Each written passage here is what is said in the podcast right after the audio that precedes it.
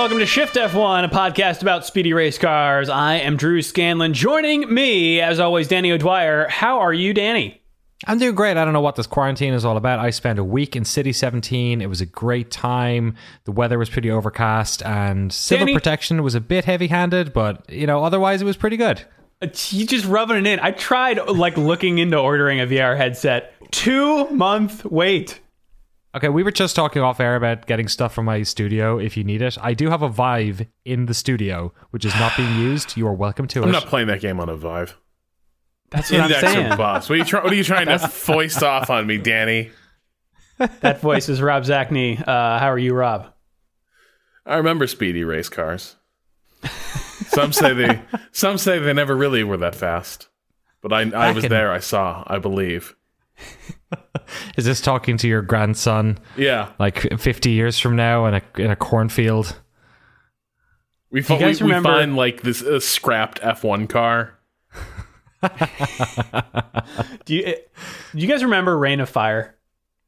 Uh, the Dragon movie. Yes, there's a Yes. scene Oh. in there where uh, so it's a post-apocalyptic movie. Dragons have overrun Earth, um, uh, and it's uh, the, civilization has crumbled, and so basically Christian Bale uh, and his um, uh, his his merry men are living in a castle, uh, Hmm. and they have to to entertain themselves with legends, like just put on little plays. And one Oh, of the of plays that they put on uh, is just Star Wars. Oh, you're kidding. Yeah. This is like, have you ever seen uh, Mr. Burns, the uh, post-apocalyptic play? It's a, it's an interesting play. It's like a, it's a play. It's an allegory about uh, sort of um, mythos, and it's actually a pretty direct allegory to like the New Testament. But it's uh, spoken through The Simpsons, specifically that episode where um, Sideshow Bob tries to kill Bart on the boat. Uh, it's really good. It's a, it's a weird play. Go see it at your local theater. What is that called? It's called. I think it's called Mr. Burns: A Post-Apocalyptic Play. Okay. Yeah, Okay. it's it's interesting. Anyway, I just imagine Rob uh, hunkered down, hiding from dragons, talking about old F1 races. Yeah, that's what I think about most most days. Uh, if you're new to this podcast, welcome. If you are new to Formula One itself, this is a strange time since all sports are on hold due to the coronavirus. No better time. No better Uh, time. I mean, seriously, like if you want to learn about something and go back and have a whole bunch of stuff to watch, this is the podcast for you. Uh, we have Yeah. a preseason primer episode that explains everything about Formula One uh, that assumes no prior F1 knowledge. So if you want to listen to that and get up to speed, And also that there will be a season. well, yeah, you can listen to that and then uh, um, go watch old stuff, I guess. But that is episode 96. Um, also, this show is supported entirely by our audience over at patreon.com slash shiftf1, where every month we release bonus podcast episodes exclusively for our patrons uh, that cover racing documentaries and films, uh, primers for other racing series, and other weird things. So if you'd like to support the show and get access to all of that, uh, along with early access to the video content that we do on our YouTube channel, youtube.com slash shiftf1. Uh, head over to patreon.com slash shiftf1 or click the link in the show notes. What's been going on this month, Danny? Uh, we have the street circuit, uh, sorry, the Hanoi Street Circuit track walk going up this weekend. So if you're an early access uh, patron, you'll get access to that uh, Friday, and everyone else will get it on race day, Sunday, or what was meant to be race day. Uh, we have uh, we went to specific uh, lengths to get this one. It was um, we had to get it on a, Assetto Corsa and uh, download Assetto Corsa and then download this track and install it, and uh, it was good Because fun. it's a track that did not exist until like Correct. a, a couple months ago. Yeah, although I guess we'll cover it in the news later. Hopefully, you will be able to play it in the official game in the next few months. Very true. Um, as mentioned, the the podcast format for the foreseeable future is a little different from what we normally do. Instead of pre-race and post-race episodes, of course, uh, we will be alternating news updates uh, and answers to user emails uh, with episodes that review the most recent season of Netflix's F1 series Drive to Survive, uh, as sort of a way to keep that F1 spirit alive during this dark race carless time. Uh, we did last week uh, our uh, first bit of that, uh, season two, episodes one through three. Uh, Yeah. that was a that was a fun time. So that's we'll be resuming that next week. But this week is news. Should we jump right into it, fellas? Out with the olds, in with the news. Zzz. Well, um, there are there have been a number of reports for I'd say over a week about F1 teams helping in the fight against coronavirus um, by u- leveraging their vast technical knowledge and manufacturing uh, capabilities to build ventilators. Ambulances that can go really fast. Is that, is that what it is? Right, all those all those police cars from Dubai uh, are coming to help. Um, totally.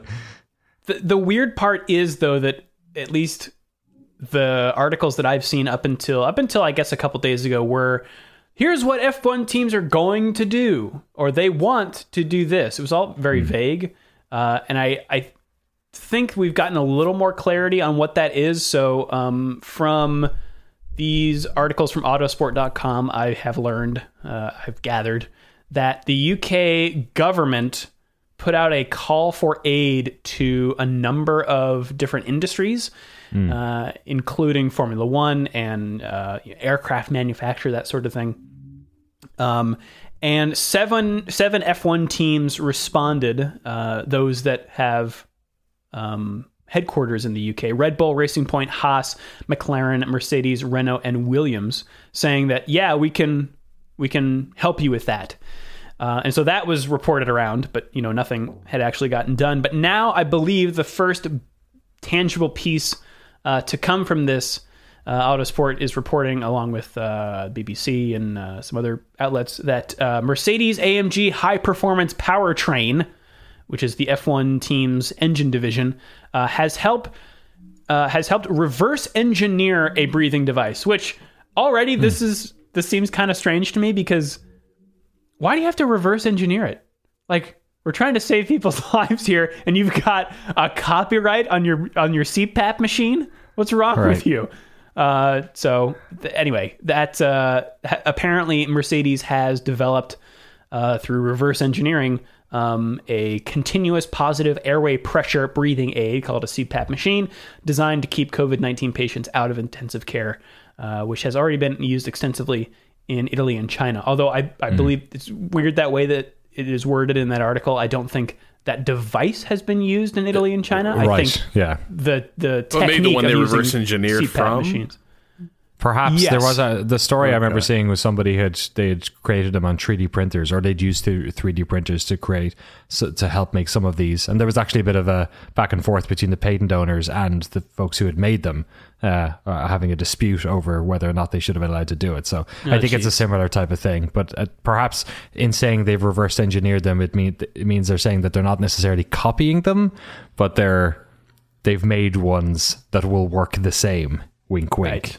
Maybe see. I don't know It's like a it's like a MiSTer for old video game consoles. Yeah, exactly. Yeah, it's a yeah. God, we're coming thick and fast with the video game We references are. this week. It's So almost listen, like we've I been stuck do indoors here- for a week. Yeah, it's stew in my own juices here and think about video games. Uh, UK government officials predicted they would need 30,000 ventilators, but currently only has 8,000 in use, uh, with a further 8,000 on order from international suppliers. So uh, they need all the help they can get. And It sounds seems like worryingly low out of the gate. I guess I guess they're projecting a thirty thousand shortfall. No, because they have eight thousand in use. Yeah, yeah. Th- that just sounds thi- like a very small number given the scope of what we know about COVID at this point. Yeah, and the UK is uh, a small country, all things considered, smaller than this one at least, uh, the United Yeah. States. So This Yes. the international suppliers part of that is wild as well. Like, who's who's selling? like, everyone surely needs to hold on to their ventilators and masks, right? It's like. Was the lost city of Atlantis just popped up and has decided to export all these and they're going to keep it out of there? It's it's so strange. yeah. Uh, well, speaking of questionable health, Danny. Uh, Oh, thanks. Thanks, buddy. Wanna take this next one? Look, I put on a few pounds. I'm not going to lie. It's hard That's not not to what snack 24 hours a day. I mean, I'm like, my office, my home office is like right across from the kitchen, and all of my delicious treats are there. It's really hard to bite a lot of delicious treats. You really confront your uh, your sort of uh, uh, dependency on Diet Coke when you only go to the store once a week, because you really have to like be like, oh no, I can't buy a bottle because it takes up all of this space in this in the supermarket. I could buy food for my child. so that's that's uh That's my cross. That's how I'm suffering. Anyway, Helmut Marko's suffering way more because he wants to get back to racing and he doesn't care how many people he has to subject to a pandemic to get there. Um, this coming from uh, the Guardian. Uh, yeah, it was an like interview with an Austrian TV station. Cool. Yeah, all the wild stuff happens there. They say whatever they want in Austrian.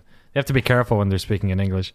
Um, there's an auto autosport uh, report on it. Um, sorry, this is. Oh yeah, sorry, I skipped down a bit. Um, speaking in a video at Austrian television station ORF, Marko said, "We have four Formula One drivers: Max Verstappen, Alex Albon, Pierre Gasly, Daniel Kvyat, and eight or ten juniors. The idea was to organize a camp." Where they could bridge this mentally and physically, somewhat dead time. This is his idea for trying to get all of his drivers to catch COVID 19 so they can get it out of the way. Um, and that would be the ideal time for infection to come. They are strong young men in really good health.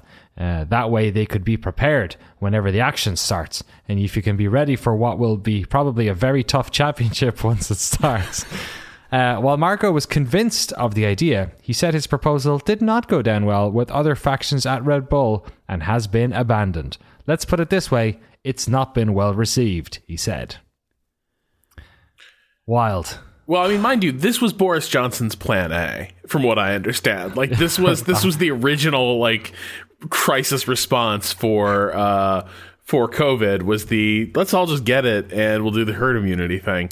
Uh I do like that Helmut in his spare time has turned into like an anti-vaxxer uh, like mommy blogger type character in in some ways where I'll just take all my drivers and they'll just get sick together and it'll be great. Uh, we will throw a little COVID 19 party and they should all be fine because, as we know by now, uh, COVID isn't dangerous to people who are in really good shape.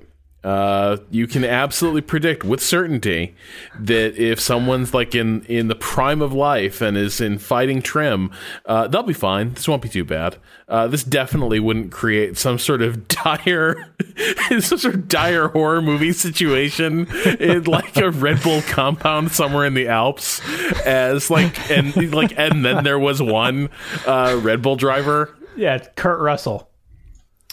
Yeah, it'd be a real shame if all the other Max Verstappen clones were to get this and there'd be an army of infected Verstappenites that uh, Daniel Ricciardo has to go and kill so he can get his seat back. It, it should also be said that at this time, no one is sure that once you've gotten COVID nineteen, that you can't also get it again.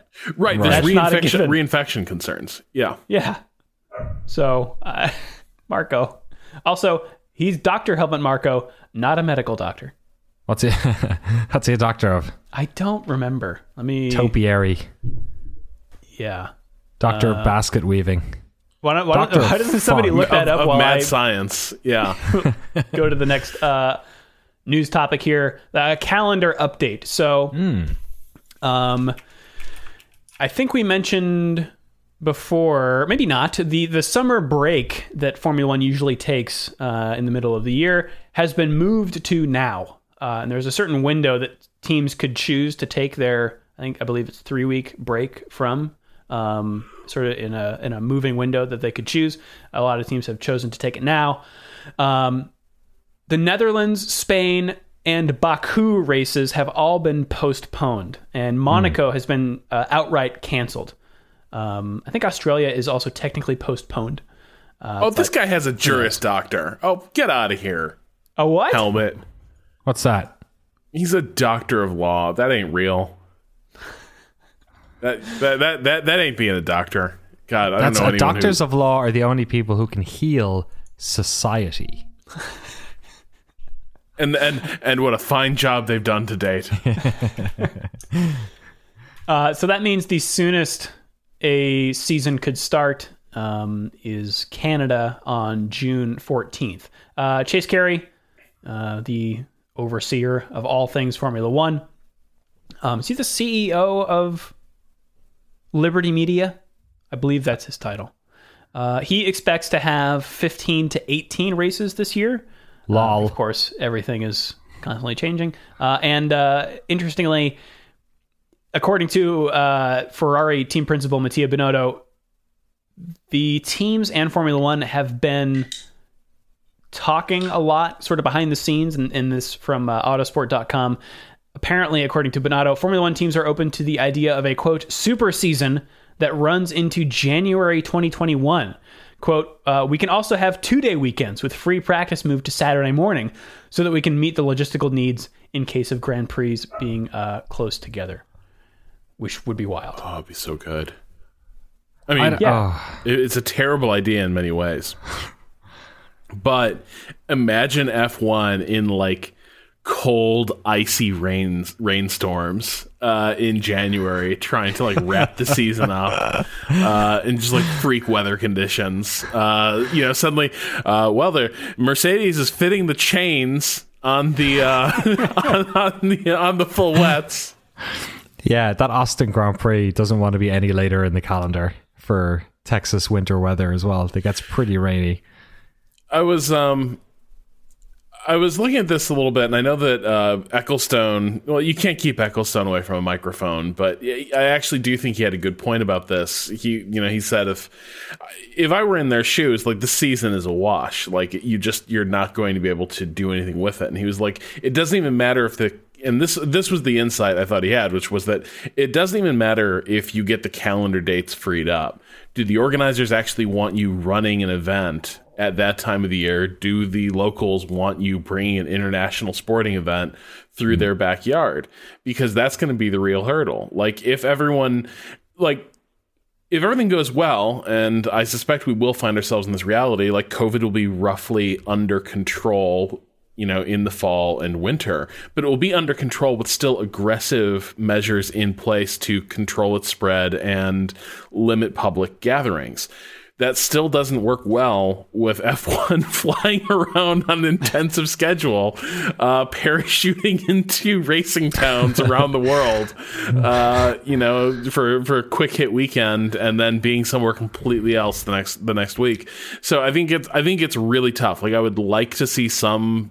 I would love to see some sort of abridged F1 season in 2020. Uh, I miss live racing like you would not believe right now. I would I would uh I would kill for it. But it does seem like that's going to be a tough thing to swing and certainly the things that Chase Carey is kicking around right now sound a little utopian. Yeah, I think I wonder if a lot of what he's saying is the type of thing that you kind of have to say in this situation. Like, I wonder if push comes to shove, if he's really thinking about this realistically, they know that they're not going to be racing at more than a handful of races this year, and they know that like there's probably not going to be a championship. Like, if we end up racing five races this year or six races or something like that, that that they can't award a winner. Like, that's just it's it's not Well- realistic. But if I mean, maybe Think, do, about, think you have a about how sketchy those early F1 championships are. Like they didn't run many races. Like I don't think it's wild to think we ran a half dozen races and we crowned a champion. Like there are champions with with, pr- with from pretty short seasons uh, on the books. I think it's tough to do in this in this day and age. Like it would definitely be like the asterisk championship. Right. Um, but I do think I like I get what you're saying. I think there's an element of strategic but also psychological denial when you hear stuff like this like none of us none of us want to be sitting here in end of march early april and being like you know there's not going to be any real live sport until like january or february of next year right like right. no, none of us actually want to reckon with that and all the things that implies about how this has gone on.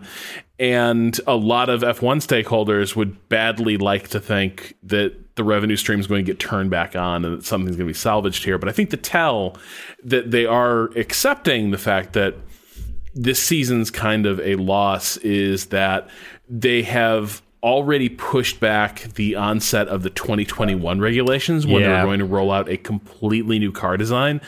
And this just came out. Apparently, uh, some of the teams are suggesting pushing them even further back into the 2023 season uh, because uh, as Christian as Christian Horner was was saying, the most important thing we need now is stability. Uh, when you just change, you introduce cost and stability right now, and locking down as much of the car as possible is the most responsible way to drive those costs those cost drivers down. So I think the thing that has been recognized and the teams all unanimously decided to move forward with this, they were going to have a completely different car next year, a completely different like technical framework for the sport. And that's now been pushed off by at least a year, and they are thinking about pushing it even further back, which suggests to me that not only are they trying to basically freeze the freeze the costs and so that like what they invest in this year's car can just be rolled over in the next season and it doesn't have to necessarily be wasted effort. The fact that they're thinking about delaying it a further year suggests they are fully aware of how badly this is going to hit teams bottom lines. And mm. the only way to really right the ship is to accept that there's going to be a missing year of revenue for a lot of F1 teams and if that's the case, then you need one more season before you have to invest in rolling out an entirely new car spec. It's uh, wild. Do you think about the knock on effect that's going to have with contracts as well with some of these drivers who are like looking at those new regulations as that fresh start? Yeah, mm-hmm. uh, the driver thing is the other. I was seeing a piece this piece on this at uh, Race Fans. Uh, it was a Fritz Dieter Rencken piece, which is mostly speculation. There wasn't a clear answer about this what happens to these driver contracts? Like these are, especially the top teams, these are enormously expensive line items. These guys are being paid tens of millions of tens of millions of euro for racing, and they're not going to race hardly at all this season. Uh, but it doesn't sound like it doesn't sound like there's any sort of common practice of having escape clauses in those contracts. Uh, I so, have a a list yeah. here of the of the drivers whose yeah, contracts Jesus. expire at the end of 2020. Uh, and again, who knows if there are other weird clauses, but such as it is, uh, here's who is not yet signed for 2021: Kimi Raikkonen, Antonio Giovinazzi, Sebastian Vettel, uh, Kevin Magnussen, Romain Grosjean. Uh, signs it's questionable. He signed a multi-year contract in August 2018. Um, but I, I believe, yeah, 2020. Uh, Lewis Hamilton, Valtteri Bottas, uh, Alexander Albon, uh, Daniel Ricciardo, Pierre Gasly, Danny Kvyat, um, Nicholas Latifi, and uh, not George Russell. I think that one goes. Esteban Ocon is booked through. Ocon's, Ocon's to 2021. Russell, okay. I believe, is 2021. Because God, the um, nightmare of Ocon getting back in and then missing yeah. a season and then being back on the hot seat and fighting to get oh that'd be heartbreaking. Yeah. Um, uh, Perez is 2022. Norris is 2022. Uh, Leclerc is 2024, and Verstappen is 2023, and also Lance Stroll. But I mean, LOL. to me, like the thing I'd want to see is the drivers take some sort of like major pay cut for this year, like prorate the contract or whatever. Uh, but I would also like to see they get the option of you just push the contract year back, right? Like effectively you freeze the contract and then the clock resumes in for the next season and teams can make their decision follow you know what I mean? Like give Vettel that last contract year. I want to see mm-hmm. what happens. I think the situation you just laid out, Drew, is a nightmare right? It's a silly season where there was no recent performance. It's nothing but an incoming class of potential F1 drivers who will also have been a year out of the sport because uh, they're not gonna, they won't have raced either.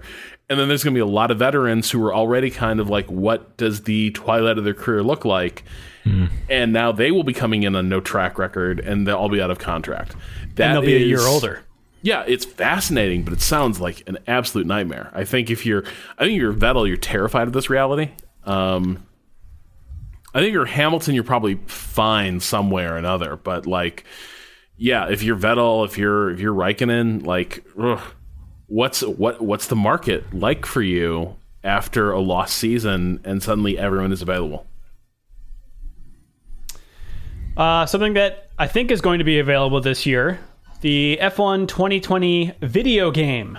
Uh, which, according to an exclusive exclusive interview with RaceFans.net, uh, Codemasters franchise director for the Formula One games, Paul Jeal, uh, mm. says we are still going to go with all 22 circuits, which were originally part of the calendar. Uh, along the postponed races are the two new additions to this year's schedule, Hanoi and Zandvoort. The British-based game developers were preparing to announce the first details of F1 2020 when the country went into lockdown due to the pandemic, forcing its staff to work from home. So that's a plus. Uh, when does that game usually come out? Late summer. Uh, mid mid season, yeah. Yeah, it used to be really late in the season, and then they sort of clawed their way toward midseason. Um, so yeah, the thing, the other thing is, I remember a few years back, I think they had to they created a track for Korea, but nobody run at Korea, so they just kind of guessed what that circuit would be like, and it wasn't very convincing. Like the the fidelity of their projection for like how Korea would run was clearly of a different quality than the rest of the calendar for that year's edition.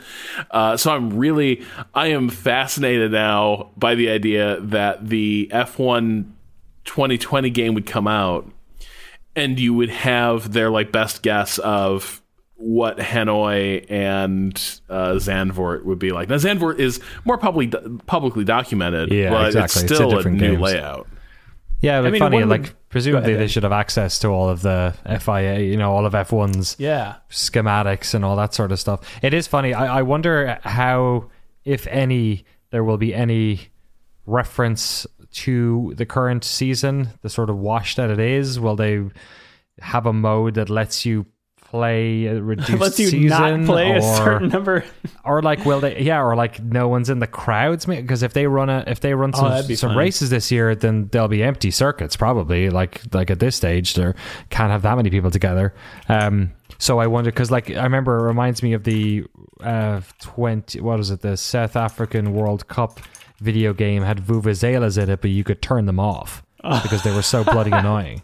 So like I like stuff like that, like when whenever like reality sort of steps on the toes of the gaming experience, um, yeah, I wonder I wonder what they'll do. I was just thinking, I wonder what we'll do with our track walks now. Do we do we modify them based on the rejiggered season? You know what I mean? Like like the new calendar that they're proposing, or do we do it based on what it would have been already? I Until some of that them are calendar shows signs of being real.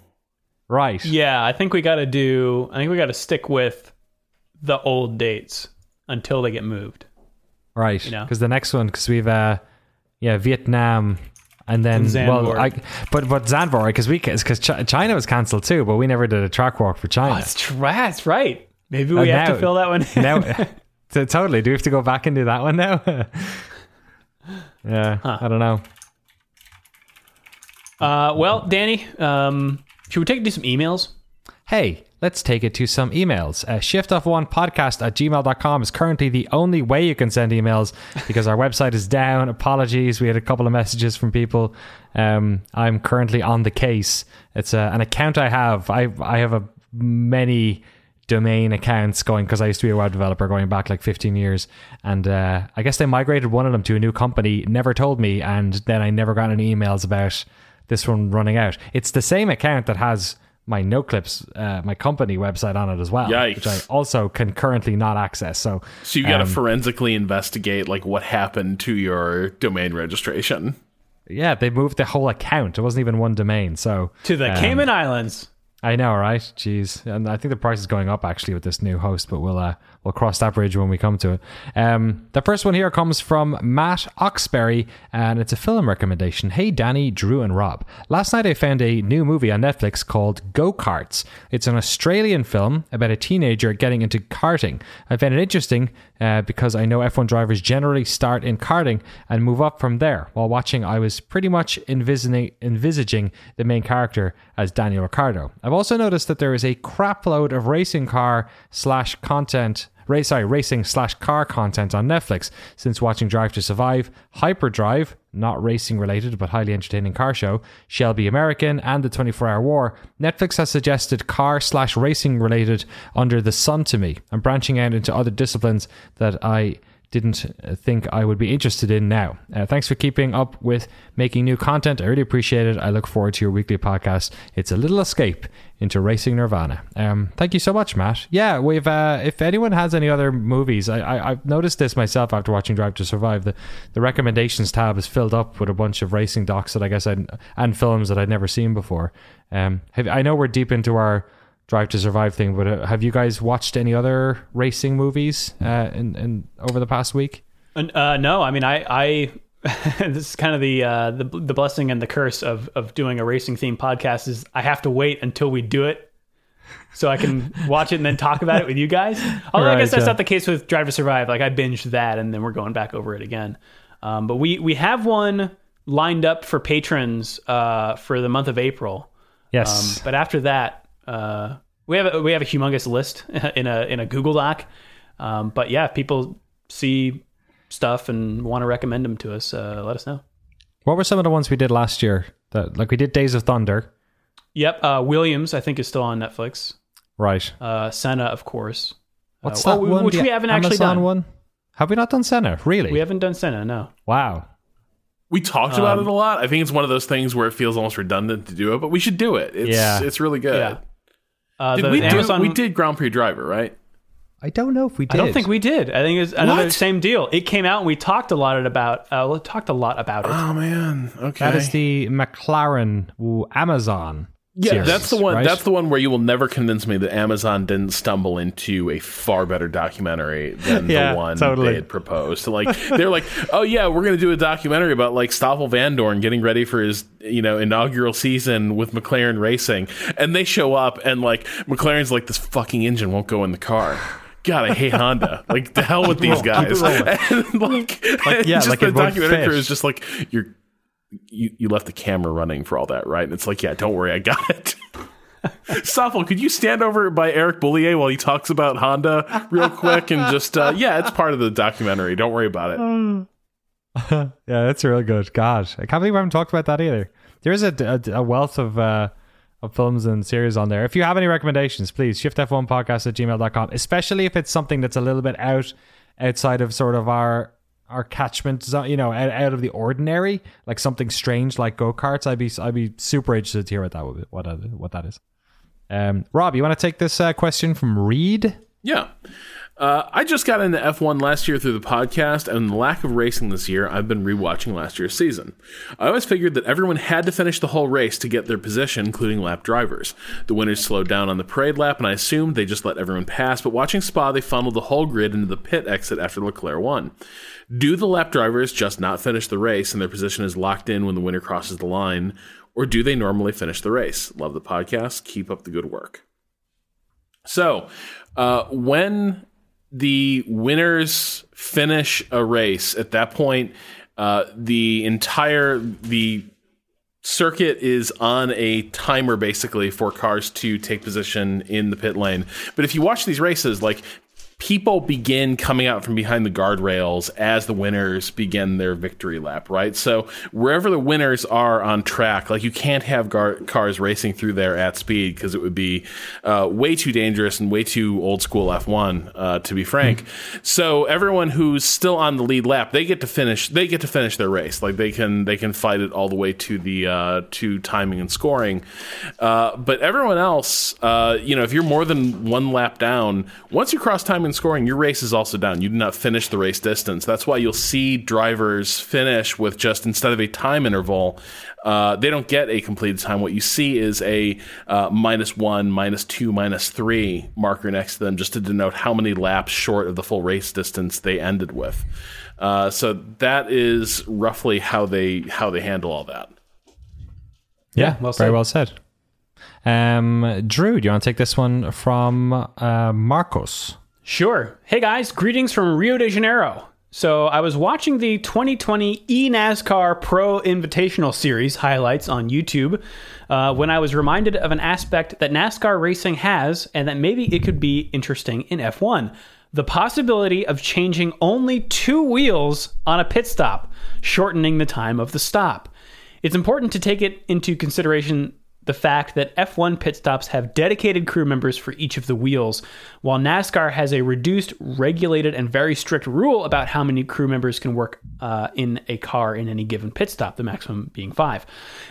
Would that result in new exciting strategy ramifications in some of the tracks where tires wear unevenly? Would Haas, with its stock car origins, finally have an edge over the others? Was this the cause of the Australian fiascos? Haas mechanics confused with what set of rules they should be using to change the wheels and forgetting the important task of tightening the wheels on the car.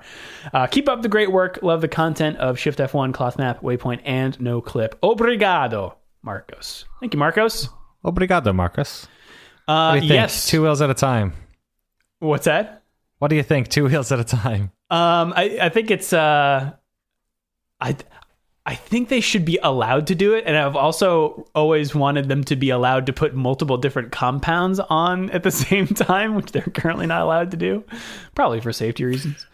Um, but yeah, in NASCAR, you because uh, it doesn't really make sense in Formula One because all the wheels come off at the same time. But in NASCAR, they do one half of the car and then set it down, and then go to the other half of the car, jack it up, change the tires, and uh, put it back down because of that uh, restriction on how many crew members can can work on the car. Uh, Rob, did you have something? No, now I just really want to see them do like mixed compounds. Oh, that'd be that'd be good. Yeah, Like, Yeah, I guess the, the- is the is the issue the wear rate that that it will cause. It, it might encourage cars to drive on worn tires. It like if half of their car is worn, they might be you know encouraged to get into the danger zone a bit more. I my suspicion is it's not that. My suspicion is everything about the tires right now is a way to attempt to standardize your way toward forcing certain performance bands. And if you allow people to mix and match, uh, you will begin making that job harder. So my suspicion is that anything that takes away from the ability of the compound to dictate performance and racing action is something they've not been interested in doing. I, I, my suspicion is it's not a safety thing, uh, because while I can see for sure you would have things like really uneven wear rates and uh, odd handling dynamics. My guess is teams could figure out a way to like what these teams do is they control for all variables. Like they would figure the way around that, but it just adds too many variables to I think the way F1 now treats tires, which is a way to sort of force certain dynamics on the track. I wonder as well uh, from a. I'm not sure if it would make the pit stops shorter necessarily because all the wheels go on together, not in a series or anything. Um, but I but I wonder if it feels to me like the removal of the lollipop man was the final like um danger like but like big danger that they had in pit crews because you don't have people crossing the car around the front. You don't have anyone standing basically in the front or the back of the car um as it comes in. Like it's aside from wheels coming off and drivers missing their boxes it's a pretty safe uh f- format that we have at the moment. Like people are just locked where they are and they do the job and they go out. Or at least you know I mean, literally, we're, we're like a year and a half from when that that uh, Ferrari guy got like his leg yanked onto Oh, the yeah. rear, rear Yeah, tire. that's like, true. That's true. Like I, I think to an extent, they have improved safety in some ways, but at the same time, like the the the procedure as now also has kind of no margin for error. yeah Have you guys That's ever true. seen uh, Pit Stop in Super Formula? no So this is an open wheel series. They look, you know, similar to F1 cars, but they have uh, restrictions on the number of crew members. So, um, what the guy on the front of the car has to do is change one side, one tire on, you know, the left side of the car, and then it takes too much time to walk around the front of the car, so he actually jumps over the car. Wow. Like in uh, remember Back to the Future when uh, Marty's trying to get back into the DeLorean and he slides over the front. It's like that, and then he takes off the other wheel and then puts it back on. I'll, I'll see if I can find a clip uh, and link it in the show notes. And then as he um, is doing that, he leaps over the car and without losing his momentum, like twists and grabs the jack from the front of the car and pulls it away, and then the car leaves. It's awesome. like in my head, I was trying to not envisage something stereotypically Japanese, like some sort of John Woo, like Gunkata madness or something. But that's kind of what it sounds. That's exactly like. what it looks like. Yeah. I gotta check that out. That's that's pretty rad. Um, this next email comes in from Nate, uh, who is quarantined in Cali and is doing something uh, that I think you might appreciate, Drew. Uh, thanks for the great show. Like many, I discovered you in early 2019 after watching the first season of Netflix's Drive to Survive. We should be paying them royalties at this age. I needed some somebody or someone to gently guide me through the 2019 F1 season. You guys stepped up to the challenge. Thanks. Because I only started watching F1 last year, I do not know what happens in previous seasons. Of course, I gathered that Lewis Hamilton and Mercedes have won both the driver and constructor championship for the past 78 years or so, but I don't know how everyone else finished. So last week, while searching for some semblance of sports to watch, I decided to pay three bucks to subscribe to the F1 archive for a month, and now I am two races into the 2018 season. Go Vettel. Uh, and I, no spoilers, everyone. Uh, and I am listening to your race previews and reviews that you've archived on the podcast. It's like I'm living in 2018 and enjoying a full season, but without the bummer of having to wait one or two weeks between races. Uh, for a newbie, it legitimately feels like I'm watching a live race and a brand new season. Uh, just thought I'd share in case you have uh, new to F1 listeners who'd like to do the same. And also uh, th- to thank you guys for leaving the archive of the podcast available. Keep up the great work, Nate.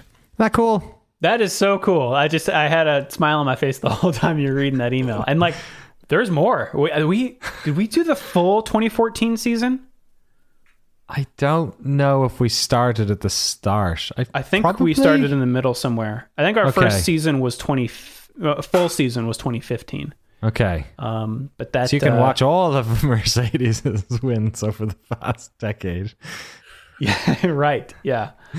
Um It is weird. I've seen um, the NFL made Game Pass available during all this. Oh, cool. I, I think for free, and I think Game Pass had the last two seasons, seasons of the NFL on it. And apparently that's done really, really well, which surprised me, right? Because in general, I think football fans roughly know what happened. You know what I mean? Like Oh, it's like like Yeah. the whole thing is you watch a lot. I'm of gonna go back watch that. Season. I didn't. I didn't know. That's yeah, awesome. like this is this is the weird thing where suddenly like it does appear that back catalog sporting events have some value, which is kind of cool and amazing. I mean, it's kind of like a needs must thing, right? Like, I wonder is the only reason because there's just nothing out else. Like, I wouldn't be watching nearly as much of this esports F1 stuff if it wasn't for the fact that there's nothing else to watch.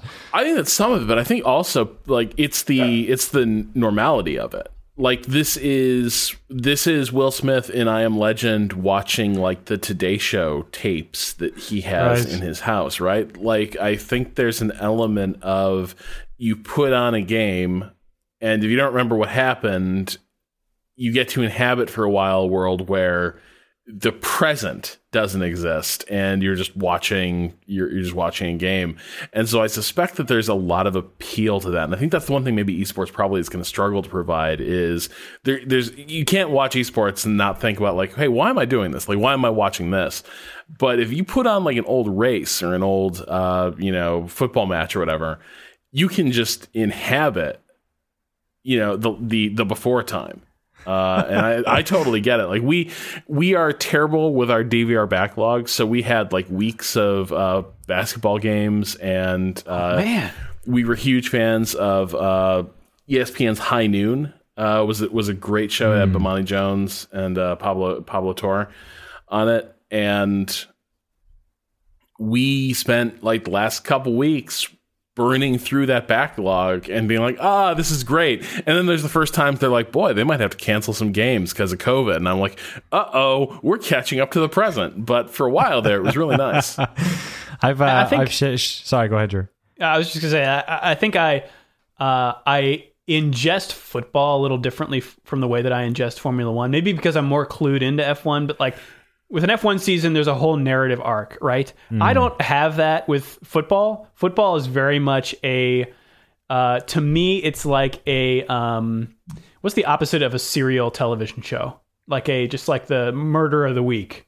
Yeah, Sort of Monster of the Week style. or whatever. Yeah, Um, you I just I just you know am, I'm there for that game and that's it. And so I feel like I could very I would more easily be able to plug into just a football game and Totally. have it uh, just inhabit that area of my life for a little bit. So I, I totally understand that.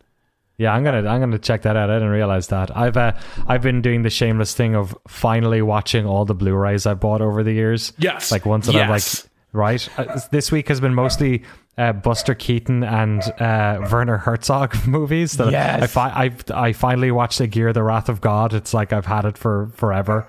Um, yeah, it's it's kind of like shameful. Like I feel kind of bad. It's I like finally brought the things thin I- red line Criterion Blu-ray down from upstairs, where it's like, no, we're gonna do this. We're gonna watch. We're we're gonna watch the sad, majestic uh, World War II elegy. Uh, you know, for the first time in years. Uh, no, total. I totally get it, especially because a lot of times now in the evening, like your bit rate sucks. Like if if you're Yeah. if you're saying, oh, well, I'm gonna stream something, and it's like after like seven or eight Eastern, you're, you're just like, oh shit, this is like this is like pirated, this is like pirated TV from like the '90s. You're watching your Matrix VHS again. Killer. Um, speaking of streaming things uh, on the internet, Drew, would you like to read this email about racing against pros from Eric? Yes, uh, Eric B. in Chicago says, Love the podcast and appreciate your perspectives on everything going on in the world. When y'all were talking about iRacing, Dale Earnhardt Jr. and spotter TJ Majors this week, it inspired me to want to share one of the best parts about the service. Uh, I, I don't know if we mentioned also last week that uh, iRacing is, let me make sure that I am right about this. Uh, they were running a 50% off um, sale. Uh, a subscription or a did they call it a license or a It's a subscription. okay. Um, so if you want to get in on that, yep, fifty percent off new memberships, according to iRacing. how much would that be? Uh, I have an idea? believe that would be around fifty or sixty bucks for a year. okay that 50 that's the, the discounted amount. Oh yeah i see it here yeah. Yeah, 50 yeah. You can get it for one month for 650 yeah, six dollars fifty cents a month, or fifty five dollars for one year, uh, or hundred dollars for two years. Uh, okay. Um, Eric says I had the chance to race against both T.J. Majors and Dale Jr. in separate races in the same week earlier this year. Uh, I, it was my first week ever on the service, so it's not like I'm a pro, and this isn't something I would have expected.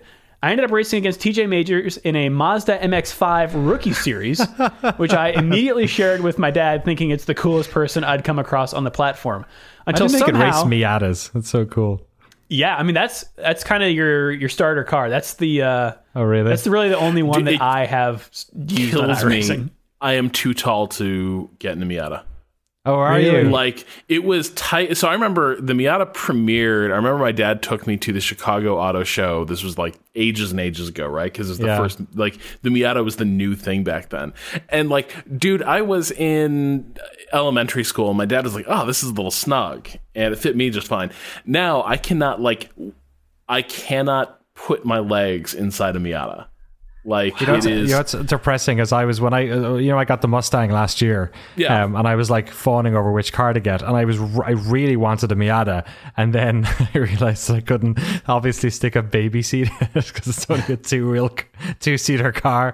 When we had the kid, and I was like, well, that's that's out the window. But they are, they do warn you that it's it's lengthwise and widthwise. It's like it's it's it's like pretty tight, like Yeah. and the But the, the it just- seats don't go back. It drives me all. nuts because like by all accounts this is a one of the most perfect accessible sports cars ever made Yeah. right like the miata is a design that basically can't be improved upon like Yeah. what it is is it's it's been the same thing with refinement across like over 20 years uh and the other thing is like as, as you're saying drew it does appear to be the entry level racing car like you get a miata you can go have like you can go miata racing Yeah. People can and do. Um, Eric B continues. Uh, somehow, two days later, I ended up in a Skip Barber Formula 2000 race against Dale Jr. himself. We actually raced wheel to wheel for a few laps until he overtook me and sped off. He ran really clean, and I was trying hard to defend while not wrecking a pro giddy the whole time. Uh, growing up watching NASCAR, I never would have imagined sharing a track with Dale Jr. It was great sharing this with my dad. He thinks it's amazingly cool. And it was fun explaining to my girlfriend that the former driver waving the green flag at the Daytona 500 was someone I'd raced against a week earlier. It's very cool. cool. Yeah.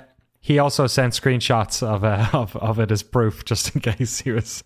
He said you don't have to include this, but uh, yeah, it was cool seeing the name up on the scoreboard as well. That's, So uh, that's, pretty rad. Surprises me because he's saying he was sort of new to the service. My understanding was uh, the service did roughly sort people into competition categories, and so like with good behavior and good form, you would you could make your way into places where you're going to find more and more pros and such. Uh, making up a larger balance of the racers. So I am curious, like what was going on with matchmaking, where uh, Eric was racing against these folks, or is Eric just like a savant? Did Eric just like launch iRacing and does like some tutorial stuff and run some early races and iRacing like the, it. the the algorithm is just like holy shit. Do you see this guy? Do you see do you see what Eric B from Chicago is capable of? We got to match him with uh, with Junior.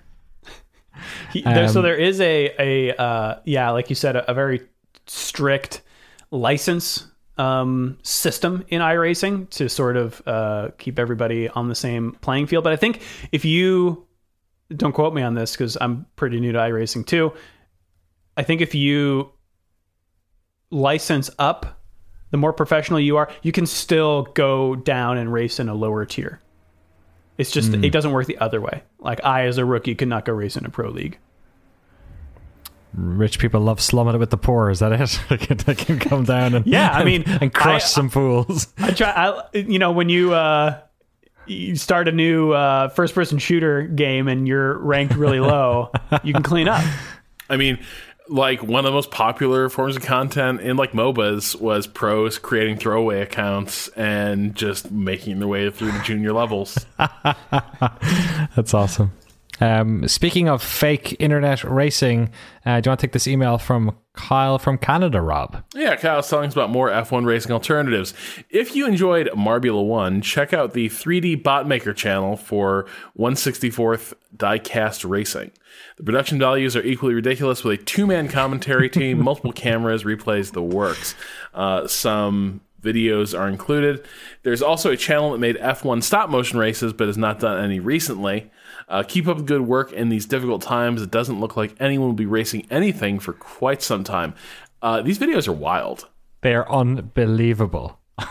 So diecast, Camera angles.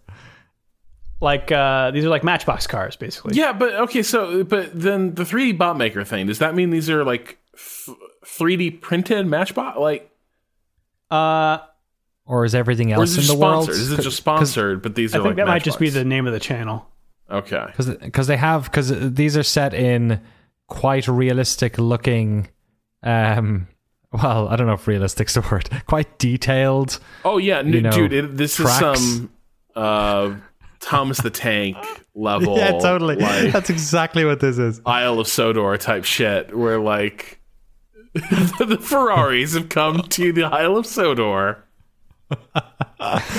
the crashes they always crash into each other and there's a there's also like a cross street like a like a like a like a destruction derby style crossover as well um Naturally. it's uh it's pretty cool um and then there's another one right The the stop motion one. Yeah, the stop motion one. That's something else. That's That's the Wallace and stop Gromit to the to the um uh, and these are these are actual F1 this is like a facsimile of Formula 1 because they try and copy the graphics and try and copy the like they're using F1 miniatures like official cars I think they are official little little model cars. Oh, it's kind of hard to watch. It's really jerky, oh yeah, of it's like really bad frame rate. It's brutal, actually. it's fascinating though.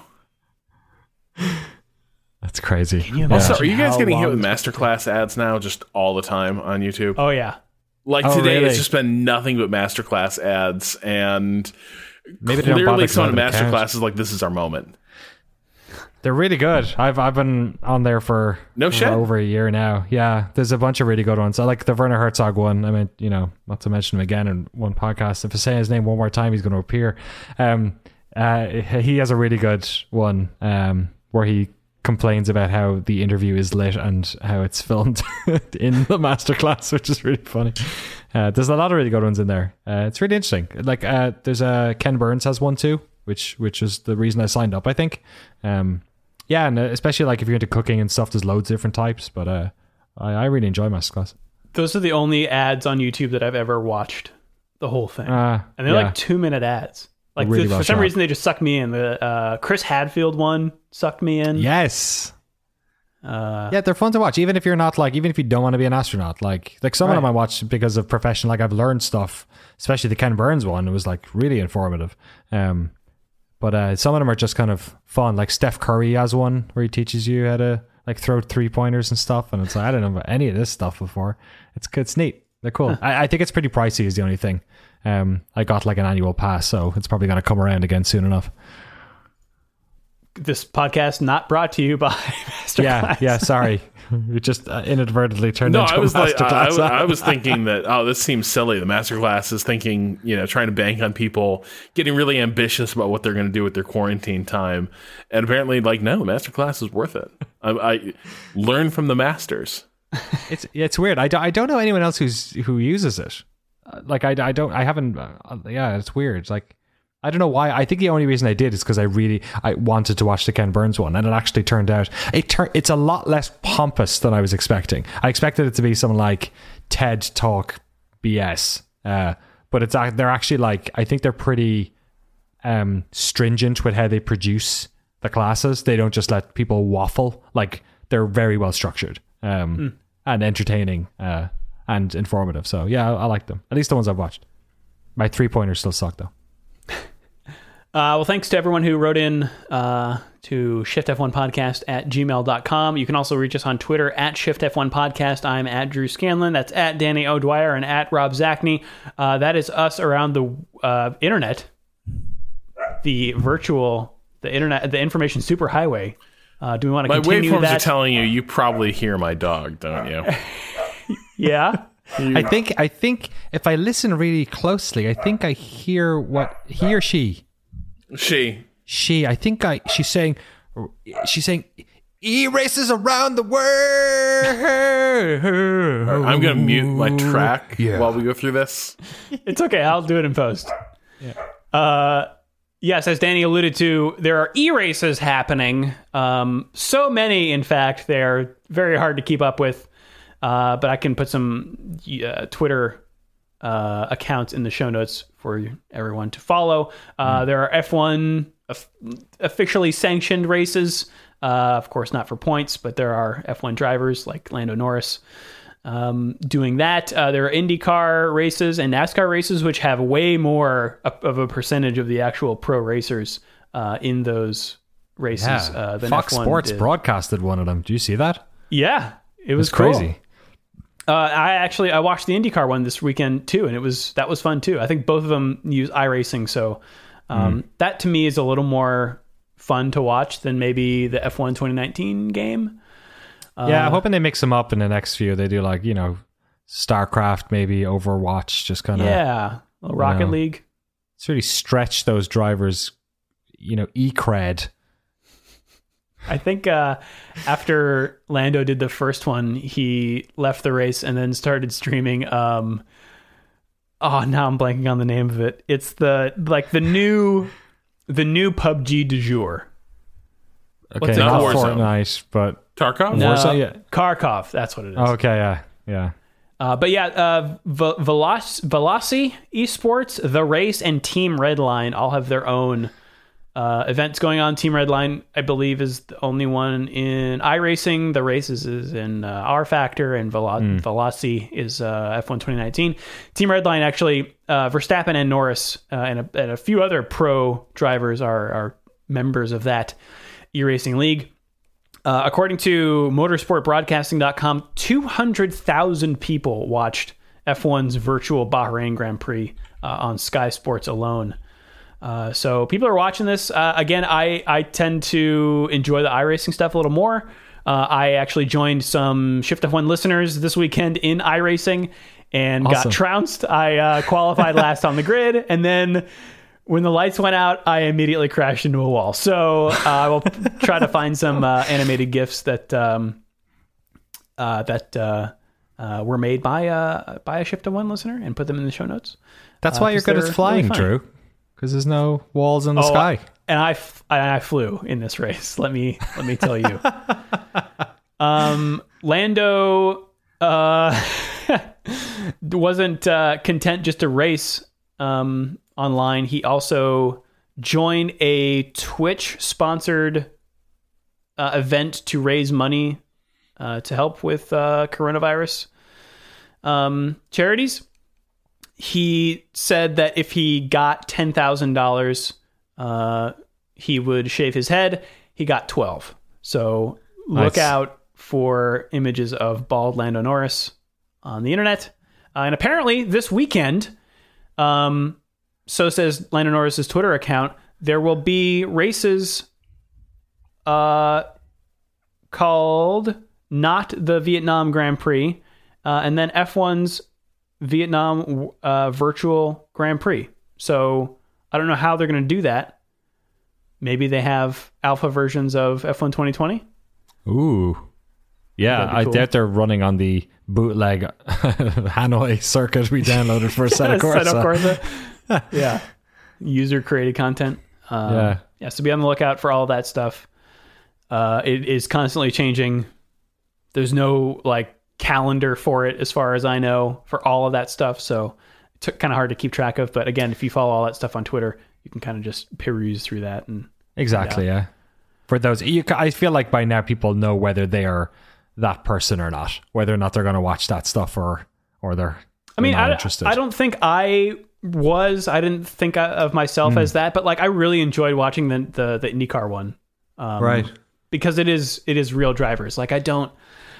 It's hard for me to get excited man. about like other like e e racing stars. I want to see real Right. drivers doing the thing. Um, Well, I, I think the other thing, the stakes kind of matter too, right? Like the thing that bummed me about the Bahrain virtual uh, GP was that clearly people were fucking around. Like, Yeah. yeah. like it reminded me of logging into a frustrating multiplayer match, and reminded me of like why that can sometimes leave me a bit just annoyed. Uh, so I think it's one of those things where the things that are going carry the day here is first probably presentation, like making the game readable, uh, following the track action about as well as a TV crew could. And then I think the other thing is are people actually invested in winning this thing, right? Like is there actually is there actually interest and care from the people driving uh, to run a clean race and do their best to win it? Because otherwise, it was people just sort of sh- showing up to screw around. That's kind of funny. It's like, yeah, look at look at Johnny Herbert just like ruthlessly take someone out. That's you know that's that's goofy, but the novelty also wears quickly, and then suddenly it doesn't feel like a very compelling race. Uh, yes, uh, totally agree. Also, um, supercars, the Australian series is going to start an an, e, uh, e, uh, an official e racing series on April eighth. Apparently, They were the uh, last using holdouts, real right? drivers. Uh, y- yeah, they were the last ones to kind of delay their their season, but um, Season, they have yeah. done so. Uh, yeah, I think that's an episode. Uh, anything else from you guys, Danny? No, looking forward to more Drive to Survive next week. Uh, just a heads up to people, episodes four, five, and six is what we'll be talking about next week. Um, do we want to tell? We got, we have some interesting ideas for uh, fun video stuff, uh, which uh, we I guess we'll talk about off air. Maybe he's looking at me like something. You know, I'm just doing that thing, that thing. I'm doing hand motions so you can. Oh, uh, I guess yeah, yeah. do you want to talk about it? We, we need to well, well we need to figure out what that is. I think first before we tell people. Okay, well, make Unless sure you you, want go to ask to. people what they want. Well, no, that's, let's let's figure No, it I'm out. pick. Yeah, it all depends on what I can get. You know what I mean? What I Yeah. can purchase. You know what I Yes. mean? this will all make sense in, in due time, friends. Uh, but yeah, make sure you're subscribed to uh, youtube.com slash shiftf1 if you want some fun videos uh, coming probably next month. Slash this indeed. month. We're in April now, I guess. Yes, yes, we are. Uh, Rob. What's up? All right. Uh, if you'd like to support the show, you can do so at patreon.com slash shiftf1. Have a good race weekend, everyone. We will see you all next week. Yeah.